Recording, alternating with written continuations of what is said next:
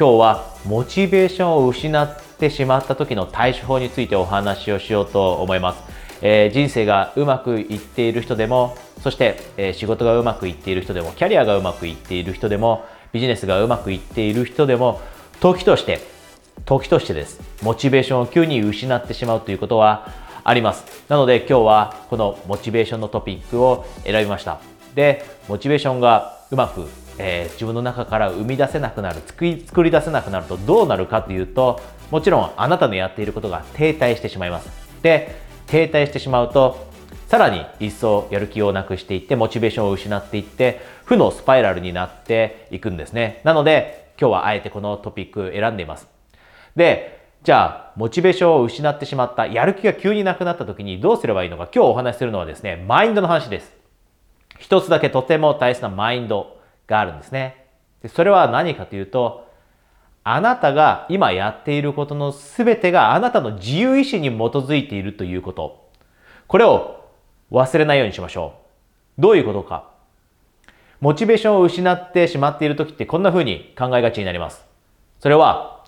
あたかも義務感で物事に取り組んでいるという感覚です。義務感で。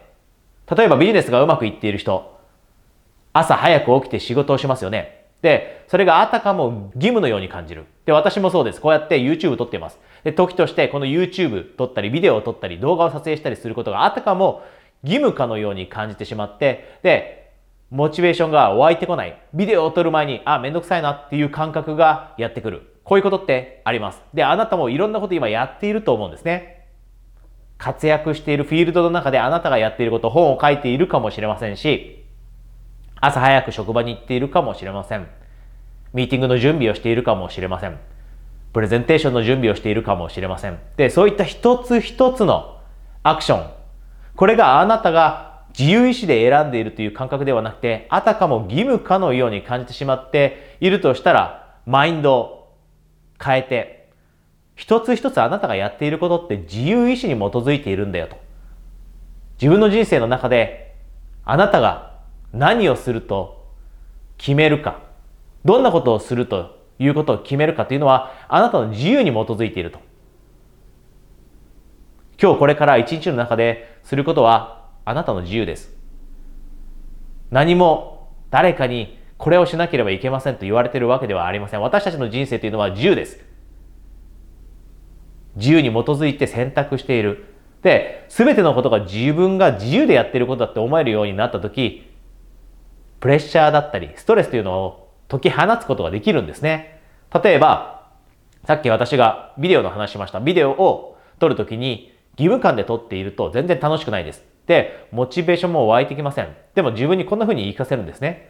これって自分がやりたいと思ってるからやってるんだよねと。やりたくなかったらやらなきゃいいだけだよねと。で、自分の自由意志に基づいて人の心に届くメッセージが送りたい。人の幸せの役に立ちたい。だからやっているんだよねと。これって自由だよねって、やるもやらないもと。で、やるというのであれば、それはもう自由意志に基づいているからもっと楽しむようにしようというふうに自分との会話を広げていくんですね。で、そうするとモチベーションというのは取り戻せるようになってきます。で、あなたもそうです。今日これから一日の中でやること、もしかしたら今モチベーションあんまり湧いていないかもしれません。なんとなく嫌だなと思っているかもしれません。やる気出ないなと、なぜかやる気出ないなと感じているかもしれません。そうであれば、一度立ち止まって、あなたがするそのアクション、やろうと思っていることというのは全て自由意志に基づいていて、あなたが選んでいる。やりたくなければやらないという選択だってある。でも、やるという選択をするのであれば、あなたの自由の中でそれをやっている。これを認識しながら、じゃあ、もっと楽しむようにしようと。じゃあ、もっと情熱を込めるようにしようと。こんな風にマインドがシフトできるようになってくると、モチベーションというもの、これを沸かせること。モチベーションって自分の中から作り出すんですよ。周りから降ってくるわけではありません。モチベーションをこうやって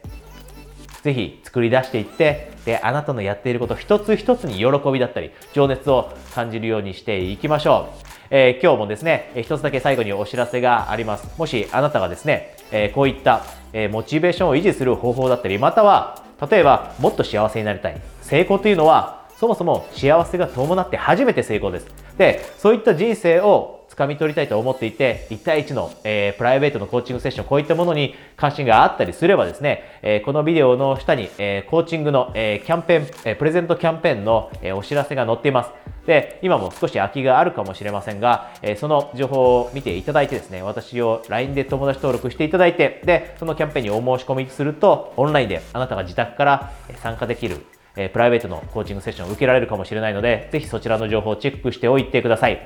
それではまた次のビデオでお会いしましょう。コーチ、大塚瑛人でした。